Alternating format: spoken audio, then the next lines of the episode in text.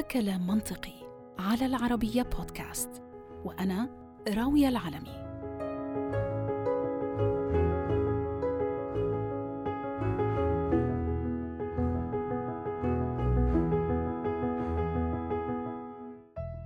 تخيلوا معي هاي الجملة.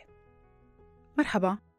لو سمحت بدي رقاقة شلل وتنتين سعادة. شكراً.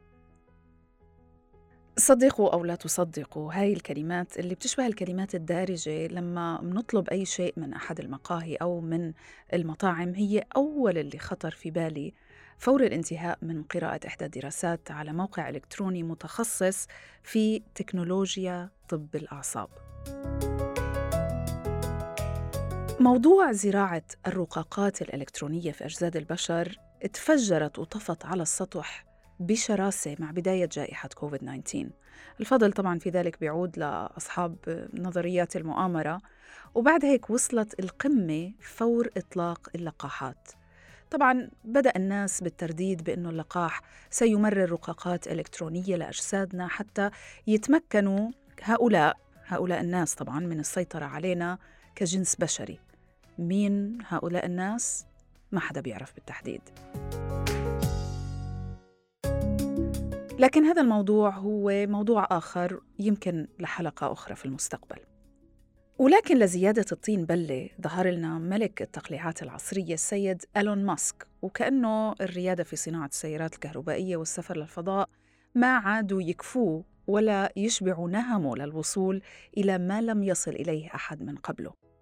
فطبعا ألقى علينا بقنبلة نيورا لينك سمعتوا عنها يمكن. نيورالينك هي رقاقة تزرع على الطبقة الخارجية لمخ الإنسان عن طريق ثقب في القشرة الدماغية. وطبعا أسلاك دقيقة جدا تربط ما بين جهاز صغير يعلق خلف الأذن مع هذه الرقاقة.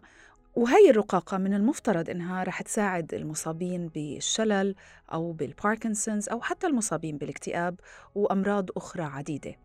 على الأقل هذا اللي صرح فيه هو نفسه في أغسطس من عام 2020 لكن مشروعه هذا طبعا مثل ما هو متوقع واجه بعض التحديات وما بدا كفكرة للمستقبل حينها تحول على ما يبدو لحقيقة في هذا الشهر شهر ديسمبر من عام 2021 ماسك منذ أيام مضت صرح بأنه تمكن من تخطي كل العقبات اللي واجهته وأنه اختراعه الجديد في طريقه الآن لمنظمة الغذاء والدواء الأمريكية ال FDA للحصول على التراخيص المطلوبة لحتى يبدأ التطبيق الفعلي لهي الفكرة.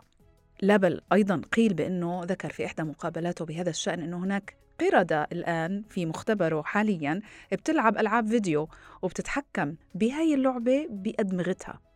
وقالن يا إخوان ما احتاج حتى الصفة الوحيدة اللي بنتشارك فيها نحن كبشر مع القرود دون المخلوقات والحيوانات الأخرى وهي الإبهام.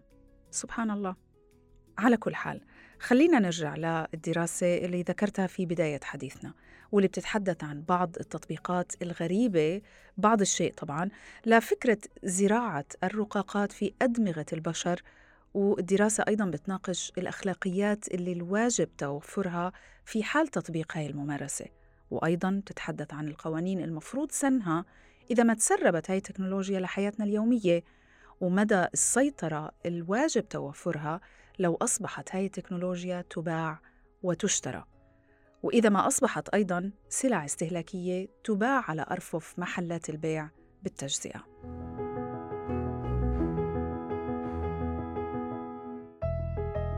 الدراسة بتقول إنه عدد كبير من العلماء بيشوفوا إنه زر الشعور بالسعادة أو النشوة اللي رح يتوفر مع جهاز أو رقاقة تزرع في أدمغتنا وتوفر سعادة آنية بمجرد الضغط عليه ممكن بالفعل يصبح حقيقة.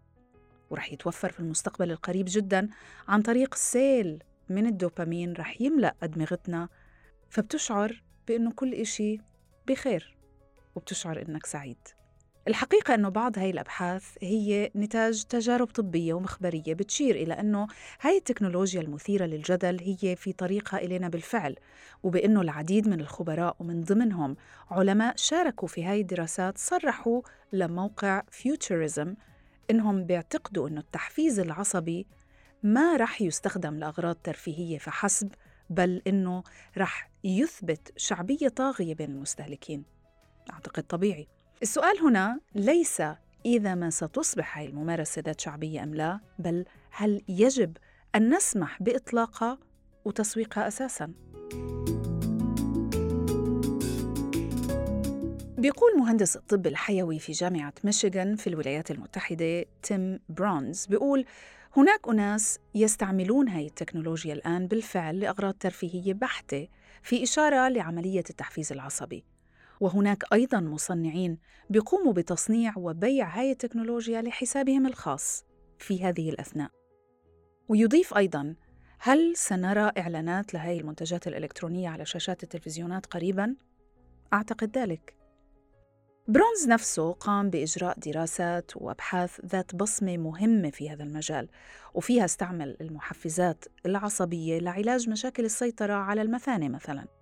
لكنه سريعاً ما أدرك أنه هاي التحفيزات نفسها لمناطق قريبة جداً من المثانة والأغرب لمنطقة كاحل القدم أيضاً هي قادرة على علاج بعض مشاكل العجز الجنسي مثلاً مثل الحرمان من الشعور بالإثارة عند النساء خصوصاً. ونظرا لصعوبة تأمين ميزانيات لدراسة المشاكل الجنسية عند النساء بصراحة يعني ما تسألوني ليش ما بعرف بينما هذا المال متوفر لدراسة مجالات كتيرة. ولكن بما أنه هذا هو الحال أتى القول الشهير هون رب رمية من غير رام. فبرونز وزملائه ما أخذتهم المفاجأة لما وجدوا أنه هاي التكنولوجيا تسربت للأسواق لأغراض طبية ولأغراض ترفيهية على حد سواء. بيعلق دوغلاس ويبر المهندس الميكانيكي وعالم الأعصاب في جامعة كارنجي ميلون إنه هاي المنتجات منتجات التحفيز العصبي هي موجودة بالفعل وإنه بإمكان أي شخص الحصول على العديد منها على موقع أمازون مثلاً. بعض هاي المنتجات رح يجعلكم أكثر قوة البعض الآخر بقلل الألم والبعض الآخر بيساعد في تخفيض الوزن بل إنه البعض منها ممكن يجعلكم أكثر ذكاءً. وابر بيقول إنه أعتقد إنه هذا النوع من المنتجات المحفزة للأعصاب سيتم تطويرها أكثر فأكثر ورح تغزو الأسواق خلال عقد أو حتى اثنين على الأكثر مما سيوفر مزايا وفوائد مهمة للمستهلكين.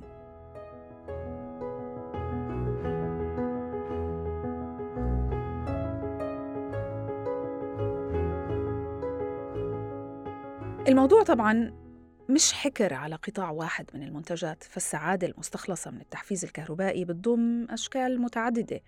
مثل جهاز المساج مثلا لتدريك العضلات المرهقة أو حتى جرعات هرمون الدوبامين اللي بتجعلنا أكثر قوة وأكثر سعادة وذكاء. وأيضا هناك مسبار كهربائي عميق يزرع في الدماغ يمكن أنه يبقيك في مزاج سعيد طوال اليوم. هذا رح يكون منتج جميل. على سبيل المثال تمكن فريق من العلماء من معالجة مريضة نفسية بتعاني من اكتئاب مزمن وكانت بالفعل على حافة الانتحار عن طريق زرع رقاقة إلكترونية في دماغها بتقوم بصعقها. طبعا نحكي عن صعقات خفيفة ما بحس فيها الإنسان بس بتقوم هاي الرقاقة بصعقها 300 مرة في اليوم. قالت المريضة وهي بتوصف حالتها بعد العلاج قالت بأنه هاي الرقاقة أو العلاج نفسه جعلني أضحك بعفوية وأشعر بالسعادة والرضا لأول مرة في حياتي منذ سنين. هذا العلاج طبعا بيتطلب أقطاب كهربائية إنها تزرع عميقا في الدماغ ولا يستخدم حاليا إلا في حالات استثنائية. لكن العلاجات العصبية المتصلة بأدمغتنا البشرية عم تتقدم بثبات يوم بعد يوم. ولا يوجد أي مؤشر إنه علاج الاكتئاب مثل هذا ما رح يتوفر قريبا كمنتج يباع في الأسواق. خصوصا لما بناخد بعين الاعتبار السرعة والطريق اللي بتسلكه هاي التكنولوجيا حاليا. الخبراء بيقولوا إنها رح توصل الأسواق بعد بضع سنوات فقط. لكن اللي ما بنعرفه هو شو هو تأثير هذا النوع من الرقاقات على حياتنا البشرية سواء كان عقليا كأفراد أو حتى اجتماعيا كمجتمعات. جراء الشعور بسعادة ملموسة أو حتى نشوة جنسية من مجرد الضغط على زر.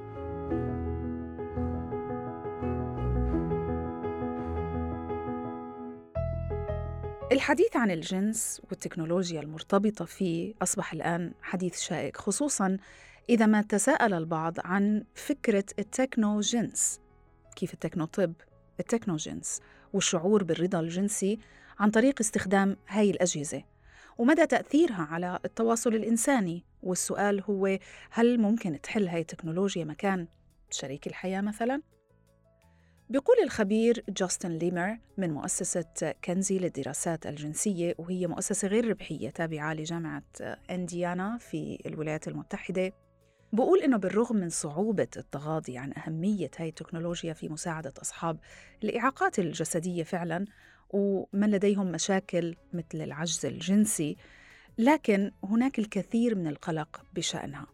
فمثلاً لو توفر للناس جهاز قادر على إشباعهم كيف هذا ممكن يأثر على شعورهم وعلى نظرتهم للجنس كفعل حميمي ولاتصال عاطفي كتير مهم بتم ما بين شريكين. المهم في المقال اللي ذكرته قبل قليل في موقع فيوتشرزم اتفق الخبراء إنه هذا النوع من التكنولوجيا بتطبيقاتها المختلفة وبغض النظر عما إذا كانت مفيدة أو سيئة رح توصل بطريقة أو بأخرى للناس ورح يكون الطلب عليها زي ما أنتم متوقعين كبير كتير. عشان هيك يمكن الآن هو الوقت المناسب لحساب ومناقشة مبادئها قبل ما يتم تحسينها وتطويرها وتطوير حجم الأقطاب الكهربائية اللي تزرع في أدمغتنا وقوة بطاريتها كمان وتحسين مستوى الأمان في نوع الرقاقات المستخدمة. وهي باختصار طبعا متطلبات منتج رح يباع للأشخاص العاديين في الأسواق العادية دون الحاجة لطبيب أو وصفة طبية. يمكن بالفعل الآن هو أفضل وقت لمناقشة كل ذلك قبل ما تتوفر في الأسواق. برونز يقول إنه كلنا لدينا متطلبات وحاجات، لكن البعض ممكن يذهب بعيداً جداً لإرضاء حاجات معينة.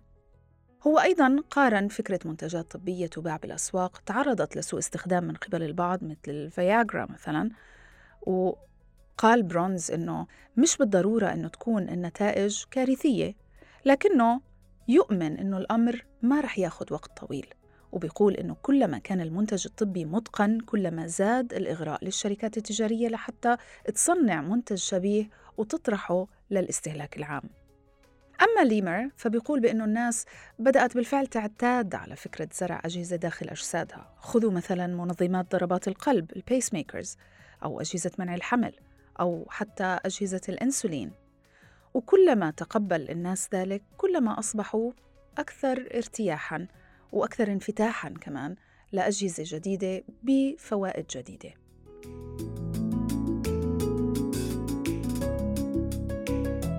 أسئلة كثيرة تطرح حول هذا الموضوع. عن سلامة هاي الأجهزة التي تزرع في داخل أجسادنا وحتى في داخل أدمغتنا. وأسئلة حول هل يمكن أنه يتم استغلالها بشكل سيء لما تطرح للأسواق كمنتج متاح للجميع. ولحتى نعرف إجابات أكثر حول هاي الأجهزة وتأثيرها على أجسامنا وعلى أدمغتنا لما تزرع فيها وحول ما إذا كان بالفعل ممكن نستفيد آه، من هاي الأجهزة بتحسين حياتنا وعلاج الكثير من الأمراض ويمكن حتى إنقاذ حياتنا من الخطر. معي في الاستوديو دكتور طارق دباس اختصاصي مخ وأعصاب.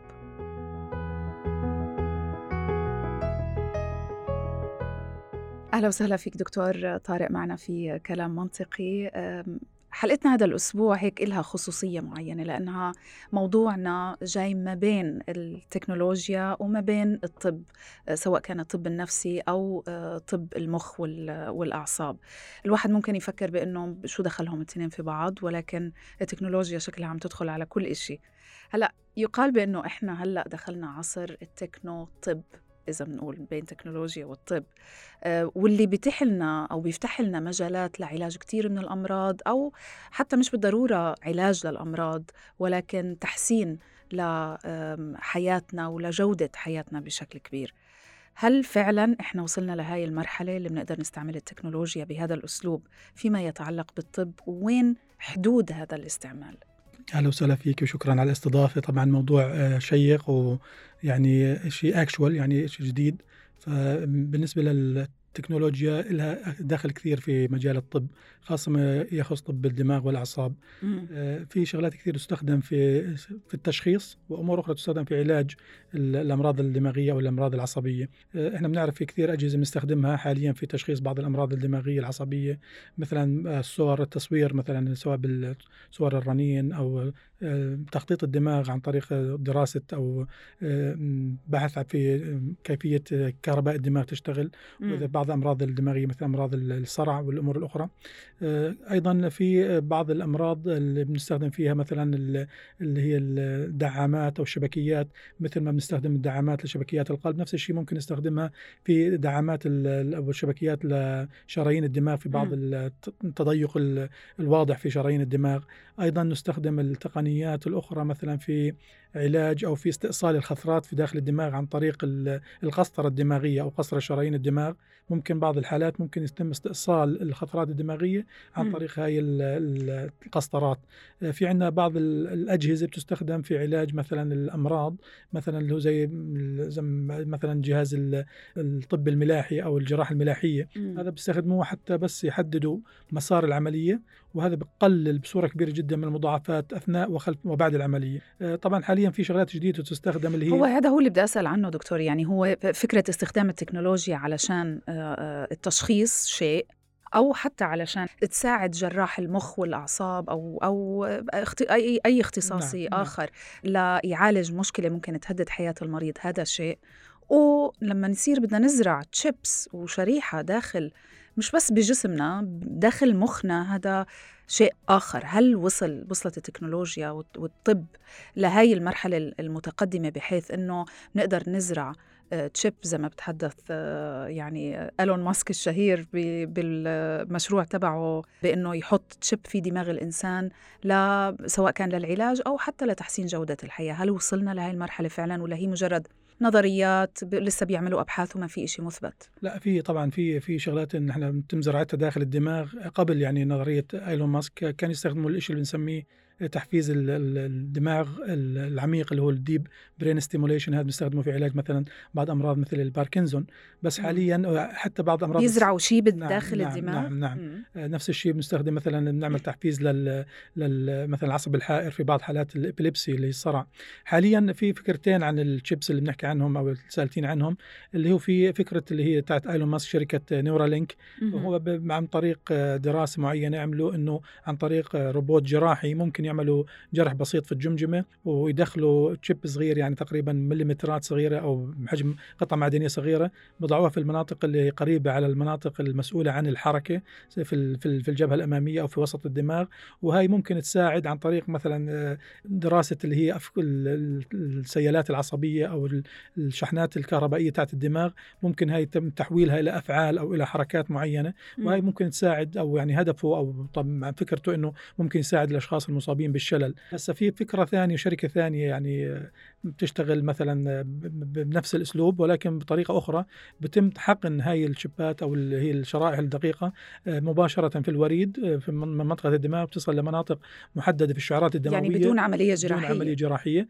بتم حقنها في في الوريد مباشرة في منطقة الرقبة وممكن تصل إلى مناطق شعيرات الدموية البسيطة جدا أو الصغيرة جدا المحيطة في المناطق المح... اللي هي نحكي عنها الموتور طب, كورتكس طب هي دكتور بركي راحت على مناطق مناطق أخرى. لا هي بتكون بت... مناطق غلط يعني. مم- ممكن طبعا هذا كل شيء وارد. طبعا كل شيء له مضاعفات يعني بس أكيد هم بيكونوا لازم يعملوا دراسات آه، وأبحاث آه، مستفاضة على الموضوع. طبعا مم. كل ال- الأمور آه، م- كانت في طور ال- ال- الدراسات على الحيوانات اللي. بتكون لها جهاز عصبي مركزي مماثل للإنسان كالقرود والخنازير. ولكن ال- الفكرة إنه يعني هاي ال- الأمور بدها بدها دراسة جديدة. أتوقع حتى الآن إيلون ماسك ما أخذ ابروفل من هيئه هن أعتقد بإنه. بهذا ال- يعني بالسنة الجديدة رح يبلشوا التجارب المخبرية على البشر نعم، كان نعم، قبل على نعم. القرود وحتى نعم. حكى شيء أنا ذكرته يعني بنصي بإنه آه، يعني إحنا والقرود نتشابه مع بعض بإنه إحنا يمكن الحيوانين أو المخلوقين اللي إلنا إب- أصبع إبهام نعم. فقدر إنه يخلي عن طريق ال chip هاي بأدمغة القرود إنها تلعب video games مع بعض بدون استخدام الإبهام ولكن بحركها بدماغه. يعني هذا إشي هذا اللي هو بقوله. طبعا هي هي أصلا هاي فكرة كل الأبحاث هي إنه يصير الأمر عن طريق مثلا آه، إنه بس مجرد التفكير بالعم بالشيء معين. إحنا نفكر بشيء بدنا نعمله. مثلا هسه أنا بعطي الدماغ بعطيني آه، إشارة إنه حرك إيدك بحرك إيدي. الإنسان لما يكون عنده شلل هسه هم فكرتهم إنه بس تقرأ أفكار الدماغ تصير تعمل الحركة المناسبه بدون ما يكون في بدون ما يكون موصل عصبي أيوه بدون ما يكون في موصل عصبي عن طريق اللي هي الربط ما بين التكنولوجيا والخوارزميه الخوارزميات تاعت الذكاء الاصطناعي والطب الدماغ والأعصاب. طيب قبل ما نبدأ نتحدث دكتور عن آه، الاستخدامات المعينة والمختلفة لهي الشرائح مثلا سواء كان للعلاج أو حتى وصلنا هلأ لأشياء ترفيهية. خلينا نحكي عن الم... أنت ذكرت المضاعفات أو عن طب دماغنا ربنا سبحانه وتعالى آه، خلقه وهو آه، يعني اختراع معقد جدا وعلشان يحميه خلق خلقه داخل جمجمة جمجمة مسكرة. فيعني هل هو من الطبيعي إنه ندخل شيء يعني داخل جمجمتنا إلى داخل الدماغ ونحط جسم غريب داخل الدماغ؟ كيف؟ من الناحية الفسيولوجية من الناحية الطبية.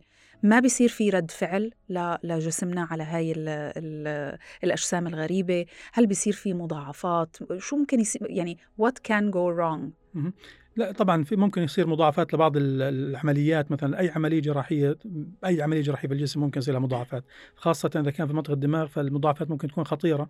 آه، زراعه هاي الأجسام ممكن تسبب آه، إذا كانت في مكان خطأ أو تم يعني وضعها في مكان آه، قريب من الشعيرات الدموية ممكن يؤدي إلى نزيف ممكن تؤدي إلى وجود التهابات في الدماغ أو أغشية المحيطه بالدماغ اللي هي التهابات السحايا عشان هيك لازم يتم وضع يعني لازم يكون في قيود ودراسات حثيثة مركزة. هل يمكن يعني هل هل في إمكانية بالفعل إنه نضع هاي الشرائح؟ ولا لا. بس بالمقابل إحنا بنعرف إنه شرائح في جسم الإنسان موجودة. مثلا نفس الشيء اللي هي بنحكي عن الدعامات بغض النظر عن المسمى سواء كان شريحة أو رقيقة معدنية أو ستنت أو اللي هي الدعامة شبكيه في القلب بنحط هذه الشبكيات. في الدماغ أيضا بنحط مثلا الأشخاص اللي بصير عندهم آه، توسع في حجم في في جسم الشريان. ممكن يصير أحيانا نزيف وهذا النزيف ممكن تسكيره عن طريق وضع آه، مادة التيتان يعني مادة من التيتان ممكن تسكر هاي المنطقة ونشيلها من الجهاز الدوري الدموي بالتالي بنوقف النزيف. يعني إحنا في عندنا أسبقيات أو في يعني معلومات طبية واستخدامات طبية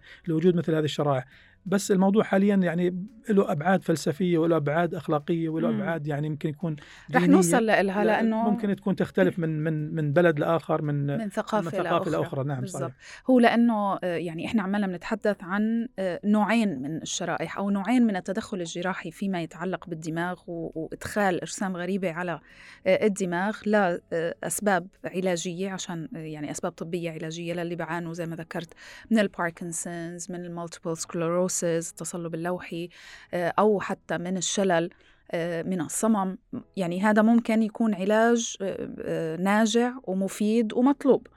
في نفس الوقت هلأ بلشوا يفكروا بأشياء تانية إنه نحط هاي ال chip أو هاي الشريحة في دماغنا حتى نكون موصولين بال system بالنظام العام وطبعا في عليها نظريات مؤامرة كثيره وإذا متذكر في بداية الجائحة يعني إنه نعم. لأ ما تاخذوا اللقاح لأنه بدخلوا عن طريق اللقاح نعم. هاي ال chip نعم. نعم.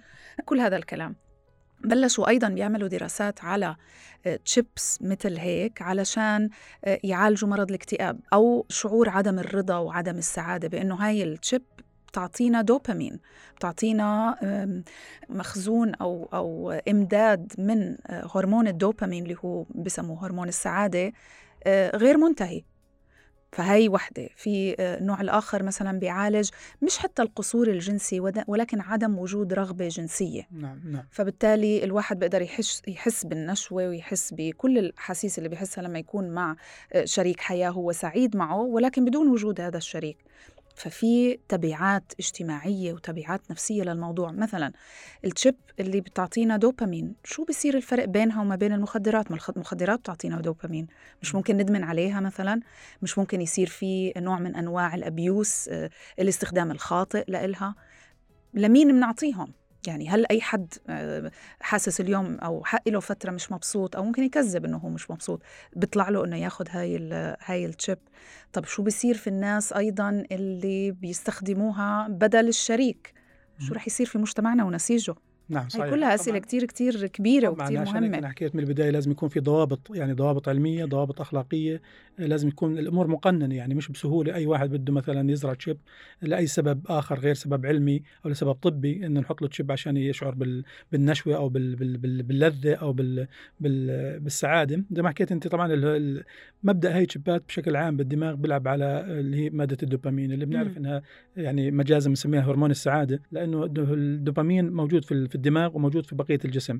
الدوبامين الموجود في الدماغ بيختلف عن الدوبامين الموجود في, في, بقية الجسم مش من حيث تركيبته الكيميائيه ولكن من حيث إفرازه. لأنه الدوبامين اللي الموجود في الدماغ ما بنتقل لباقي أجزاء الجسم هو بيكون بس فقط في الدماغ. ما هذا يختلف عن الدوبامين المسؤول مثلا عن آه، آه، تقليل نسبة إفراز الإنسولين في البنكرياس أو توسع آه. الشرايين الدموية أو زيادة إفراز البول في الكلى أو زيادة إفراز طرح البوتاسيوم في في الصوديوم في الكلى. وهذا النوع من الدوبامين اللي بالجسم أصلا إحنا ما بنحس فيه. نعم يعني ما بيعطينا نشوة ما بيعطينا نعم فرح. الدوبامين اللي في الجسم بتم بالعادة يعني أخذه عن طريق الأكل أو بتم تصنيعه في أعضاء أخرى في الجسم في بتم معظم طرحه عن طريق البول. الانسان بالعادة يعني ما بأثر كثير. بينما الدوبامين اللي في الدماغ هو المهم وهذا اللي بيلعبوا عليه أو هم اللي بيركزوا عليه آه، في في في, في أفكارهم في وجود هاي الشرائح.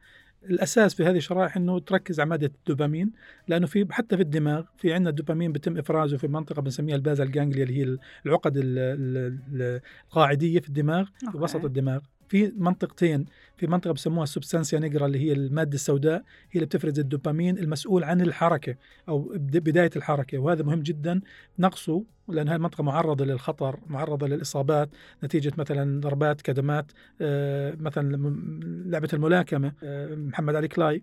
من كثر الضربات اللي كان صار في عنده في الرأس صار في عنده نقص في لأنه هاي المنطقة تأثرت وصار في نقص في مادة الدوبامين. شو بصير نقص مادة الدوبامين بسبب أعراض منها اللي هي تصلب أو تيبس في العضلات اللي هي ال rigidity في ال muscles. وبصير في عندك اللي هي ال shaking أو ال tremors اللي هي الرعشه في الإيد. بصير في بطء في الحركة. فهي المنطقة مسؤولة نوع الكسل يعني. نعم بطء في لا الحركة بتكون بطيئة يعني. حتى هاي المنطقة مسؤولة عن بداية الحركة. يعني هي كأنها منطقة تعطي الأمر. هاي المنطقة في الدماغ بتعطينا الأمر إنه ابدأ في الحركة بس مش مسؤولة عن كيف تتم الحركة والمدة الزمنيه اللي بتاخذها الحركه أوكي. عشان هيك الأشخاص حتى اللي عندهم باركنزون إذا يعني إذا تعرضوا مثلا لشغله زي صدمة أو شغلة مفاجئة ممكن حركتهم تتحسن مباشرة لأنه الدوبامين تلقائيا بزيد. آه. النوع الثاني في منطقة بسموها السقف في الدماغ أو اللي هي ال VTA ال ventral tegmental area هاي بتفرز مادة الدوبامين اللي هو المسؤول هذا ما له علاقة في الحركة ما له علاقة في ال في ال في ال في, ال في الباركنزون. هذا بيلعب دور في الأمور الأخرى اللي هو له علاقة بالكآبة له علاقة بالذهان له علاقة بالفصام له علاقة بالنشوة أو بالرغبة هاي المنطقة في الدماغ وهذا اللي بيلعبوا عليه أعتقد أيوة. لأنه هذا اللي ممكن أصلا يحولوه لشيء تجاري هاي هاي, هاي الفكرة أه مثل زيه زي المخدرات أنا برأيي أو ما بعرف عم بسألك دكتور نعم. هل نعم. هذا مثله مثل المخدرات ولا نوعا ما هو مشروع لأنه معروف إنه المخدرات يعني هي بتعطي هذا الشعور نعم. الزائف بالسعادة وبالنشوة ولكن لازم تضلك آه، تاخذ المخدر حتى تضلك حاسس فيه. طبعا طبعا كيف بتفرق طبعاً يعني هذا التشيب الدوبامين؟ هذا كيف بيفرق عنها؟ هو هو التشيب مش دوبامين التشيب هو عبارة عن يعني شريحة بتكون فيها أقطاب كهربائية. آه بتحفز المناطق. تحفز المناطق المسؤولة عن الإفراز هذه المادة عن طريق استشعارات من اللي هي التيارات العصبية أو الترددات الكهربائية تاعت الدماغ. الدماغ وبتلعب بتلعب دور في زيادة هاي المادة. هسه مثلا عندك بس أنا اللي بختار إمتى بدي أحس فممكن أضلني حاسة بهالنشوة هاي طول النهار. هاي هي أتوقع إنه يعني يا ريت طبعا بس إنه أتوقع إنه يعني لازم حتى لو هاي الشرائح تكون programmable يعني إنه الشخص اللي بده مثلا دوبامين اللي عنده باركنزون أو عنده شلل مش يعني الشغله مش حتكون إنه مباشرة إنه بكبس أنا كبسة ما حكيت أنت كبسة زر وخلص تحسنت أموري. لا ما أتوقع ان تكون الأمور بهاي السهولة. لازم يكون في program معين أكيد هم الشركات اللي بتصنع هاي الأمور. أكيد في عندهم آه، يعني خبراء آه، في المجال هذا يعني لازم تكون من ناحية طبية وجهة نظري إنه صعب إنه تكون بس يعني شغلة كبسة زر. أنا إذا كبسة زر معناته بضل كابس على الزر وبضل أنا ما شاء الله علي ممتاز ما فيش عندي ولا أي مشكلة في الحركة ولا أي شيء ثاني. بس زي ما حكيت أنت بتوقع ال ال ال الهدف التجاري حيكون أكثر على المنطقة اللي هي تاعت الدوبامين في في سقف الدماغ مش في المادة السوداء اللي هي المسؤولة عن نحكي نظام المكافأة في الدماغ. يعني أنت مثلا عندك آه، إذا حدا حكى لك مثلا إذا عملت شيء معين ممكن ممكن تتكافئي فتلقائيا بتم تحفيز وزيادة مادة الدوبامين في المنطقة هاي في الدماغ وأنت بصير عندك اللي هي شعور بال بال بال بالانتصار أو بال بالنشوة أو بالرغبه بس ونفس الشيء هذا بيلعب دور في اللي هي في مادة في الموضوع اللي حكينا عنه مثلا ممكن يصير استخدام في الموضوع هذا في في شغلة الشريك زيادة الرغبة الجنسية نعم نعم. مثلا نعم. خصوصا عند النساء طبعا طبعا ذلك. طبعا لازم يكون في تقنين للموضوع هو هذا هذا سؤال كثير مهم دكتور. يعني شو هي مين هي الجهة؟ هذا شيء موضوع جديد بعتقد يعني.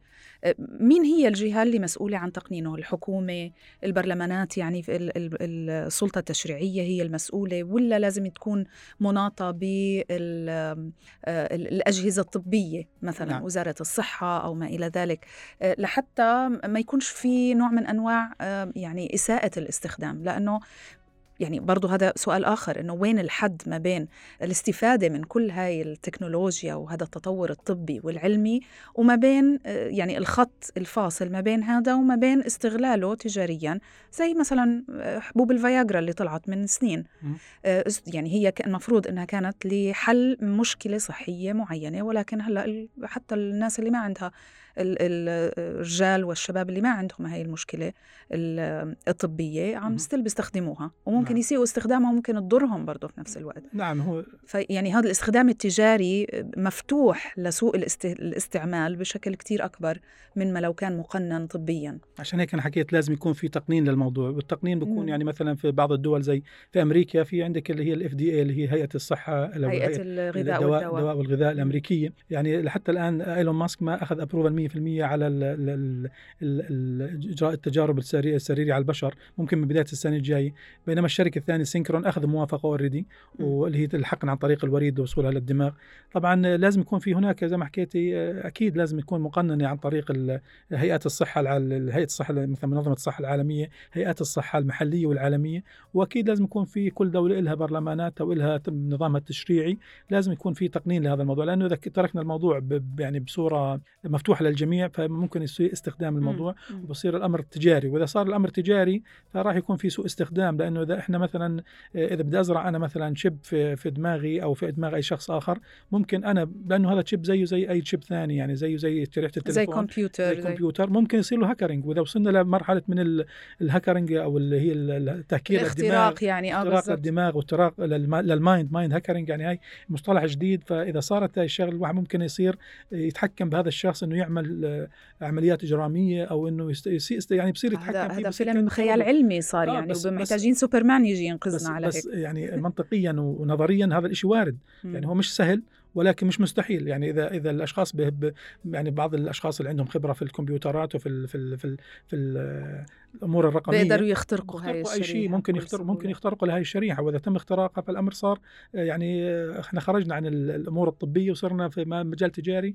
وهذا الموضوع صار بحصير صعب إجرامي حتى وتعدينا تجاري وصرنا ودخلنا في مجال إجرامي. أو مثلا ممكن واحد يعني يصير يصير في تخاطر في الأفكار. الواحد مثلا يحط شريحة أنت تحط شريحة واحد يصير يقرأ أفكار الثاني. هاي برضه مصيبة هاي مصيبة. أعتقد مجتمعنا يعني فعلا شو بقرأ أفكار الثاني. ممكن تقوم حرب مجتمعية يعني. عشان هيك لازم لازم لازم التقنين ولازم يكون يعني لازم تكون الأمور مقننة بقوانين م. سواء قوانين على مستوى العالم أو على كل دولة. طبعا تختلف أكيد القوانين من كل دولة لدولة حسب نظامها البرلماني أو التشريعي بتعتمد حسب الثقافات والخلفيات خلينا نحكي الدينية وال... طبعا في اهم شيء البعد الفلسفي والأخلاقي هذا مهم جدا يعني. في أشخاص يعني أكيد حيف يعني يرفضوا الفكرة اطلاقا. لأنه بيعتبروها هي تدخل مثلا في في خلق الله خلينا نحكي. طبعا من ناحية طبية أنا ما ما بعرف شو البعد الديني تاعها بس من ناحية الطبيه إذا أمر زي هذا ممكن يساعد الشخص ويتحسن اللي مثلا عنده شلل إنه ممكن يقدر يتحرك إيده أو إجره أو يعمل أي عملية تساعده إنه ينسى عن طريق مثلا أفكار الدماغ يبعث رسالة نصية أو يدخل على البريد الإلكتروني تاعه أو يعمل تسوق عن طريق الإنترنت أو حتى حاليا ممكن تصل الفكرة إنه يصير تطبب عن عن بعد. فهذا فبكون شيء محبب يعني شيء منيح. ويمكن يخضع للقاعدة الفقهية نعم. ما نعم. بعرف نعم. أنا ما بعرف ولكن إنه الضرورات تبيح المحظورات نعم. طيب بس بما أنك ذكرت دكتور بأنه على الأقل من الناحية الطبية والفسيولوجية لا ضير من وجود جسم غريب مثل الشيب لا سبب وجيه مثل العلاج مثلا وبعدين نحكي على الأمور الأخرى في دماغ الإنسان نعم. يعني دماغ دماغنا لن يلفظها ولن يعني مش رح يخرب أو أو أي نوع من أنواع وظائفه تخرب بسبب هذا يعني حسب من الناحيه النظريه يعني من الناحيه النظريه لا لأنه في ما قلت لك إنه في يعني شغلات تم زراعتها في الدماغ قبل مثلا زي ال deep brain stimulation أو ال vagus nerve stimulation أو حتى مثلا ال pacemaker في القلب مثلا. أجزاء أخرى في الدماغ في الجسم. الجسم ما بيرفضها يعني. بس ممكن طبعا بيعتمد على جهاز المناعة بيعتمد على على مثلا الفسيولوجية المريض بشكل عام. إذا هو مريض مثلا عنده أمراض مزمنة كثيرة ممكن تساعد الأمور بعضها. جهاز المناعة عنده ضعيف منطقة مثلا الشرايين اللي بتم فيها حقن هاي فيها مشكلة فيها فيها يعني ممكن يصير في مضاعفات ممكن يعني. أكيد أكيد طيب. لكن ممكن يصير مضاعفات وبالنسبة للدوبامين بما إنه عم نحكي تحديدا هلأ الدراسات على ال chip اللي بتحفز آه، آه، إفراز نعم. الدوبامين هل في مشكلة عضوية أو آه، يعني في إشي غلط ممكن يصير إذا كان في عنا هذا الإفراز الدائم من الدوبامين واللي أعلى من المستوى الطبيعي اللي عادي لأي شخص ما مش حاطط هاي ال chip طبعا يعني الدوبامين لازم يكون توازن في الدوبامين. نقصه مش منيح وزيادته برضه مش منيحه شو بصير بزيادته بما انه زيادته مثلا بيزيدوا بعض المخدرات الأشخاص اللي بيأخذوا آه، كوكايين أو امفيتامين آه، بصير زيادة في الدوبامين بصورة كبيرة فبصير عندهم نوع من الحركات الهستيرية أو الحركات النمطية أو عنف. بصير عنف بصير فيهم آه، اللي هو شعور الأشخاص اللي بيكونوا بيشعروا إنه في عندهم نوع من السعادة الزائدة والفرح ممكن حتى يصير عندهم يعني نوبات هستيريا أو يصير عندهم أي شيء ثاني لأنه أو أو ممكن يعملوا سلوك نعم، منافي سلوك جدا طبعًا مع طبعا. هاي السلوكات ما قلت يعتبر إجرامي أو أو حركات النمطيه بما فيها تغير في سلوك الأشخاص بصير سلوك غير سليم.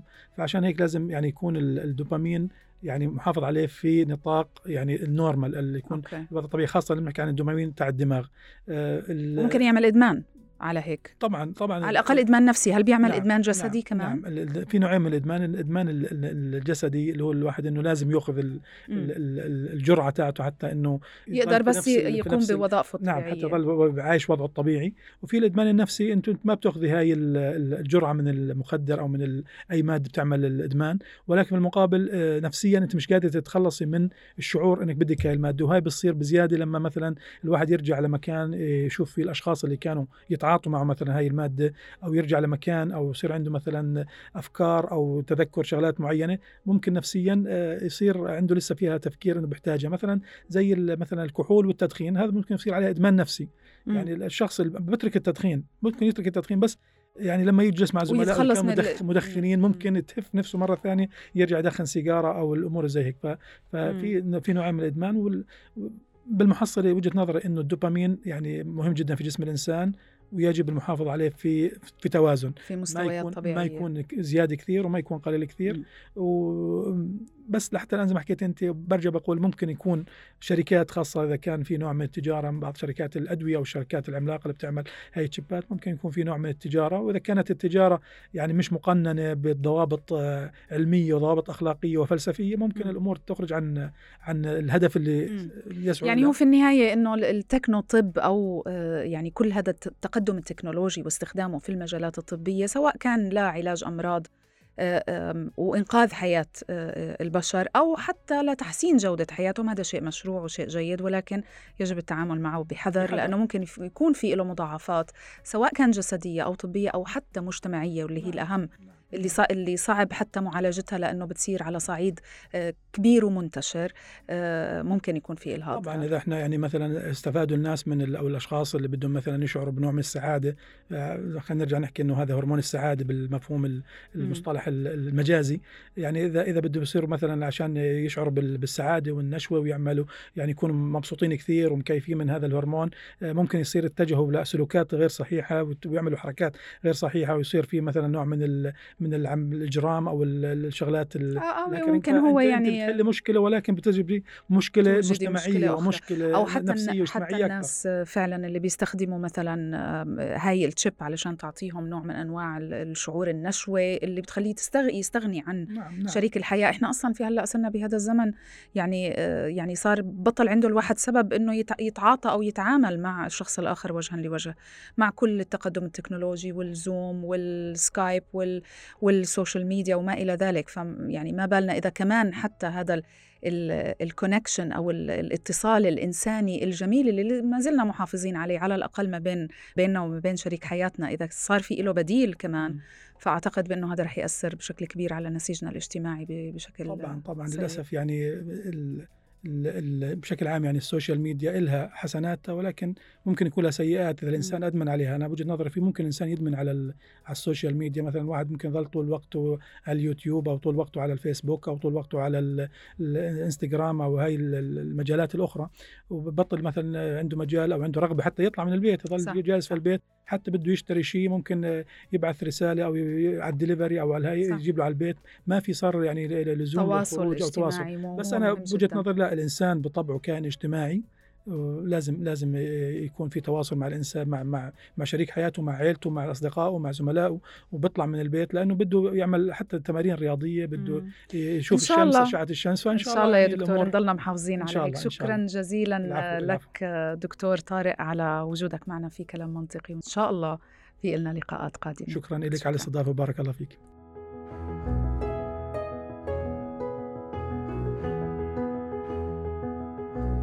في ختام حلقتنا.